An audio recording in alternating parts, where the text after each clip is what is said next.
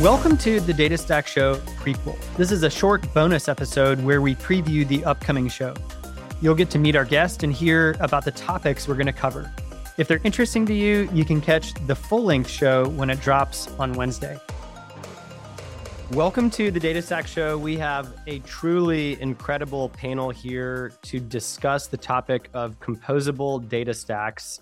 So many topics to cover today. So let's get right into introductions, and I'm just going to do it in the order that it shows up on my screen.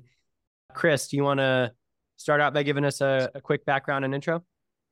Sure. Yeah. My name's Chris Riccomiti.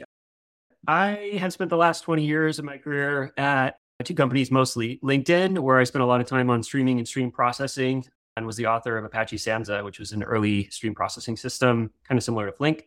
And most recently at a company called WePay, which is acquired by J.P. Morgan Chase, where I ran our payments infrastructure, data infrastructure, and data engineering teams for a stretch of time. I've also written a book for new software engineers, kind of a handbook, because I was tired of saying the same thing in one-on-ones over and over again. I've been involved in open source. I was a mentor for the Airflow project and helped guide it through Incubator on Apache. I also do a little bit of investing. And so that's where I spend a chunk of my time now. And I write a little newsletter on all things systems infrastructure. That's me in a nutshell. Very cool. Wes, you're up. Yeah, I'm Wes McKinney. I'm a serial open source project, open source software developer. I've created or co-created a number of popular open source libraries, Pandas and IBIS for Python, Apache Arrow, kind of in-memory data infrastructure layer. It's very relevant to the topic of today's show. Been involved in a bunch of companies, most recently a co-founder of Voltron Data, building accelerated computing software for the composable data stack, and Posit, the data science platform company for R and Python.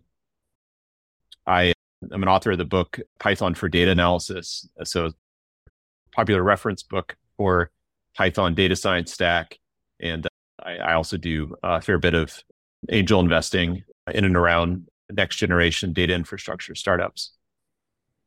Very cool. Ryan, you're next on my screen. Wow, thanks. I'm Ryan Blue.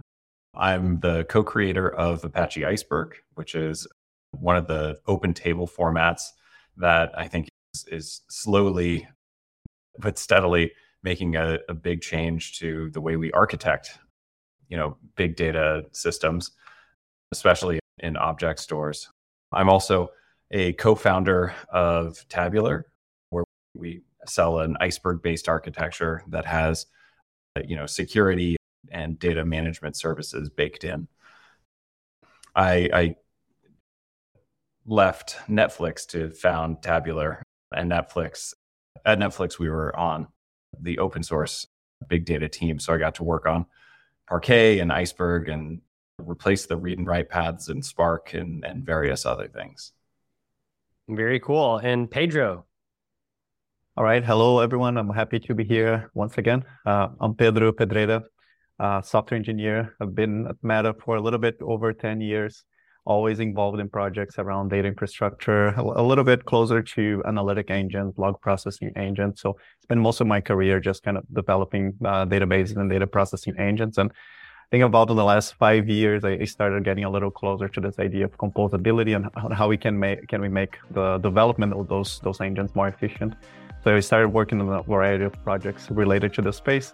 One of the projects that we eventually open sourced that got a little more visibility on the industry was Velox, which was recently open sourced, which is this idea of making execution more composable for data management systems. But inside Meta, I work with a variety of teams, with most of the large warehouse compute engines like Presto, like Spark.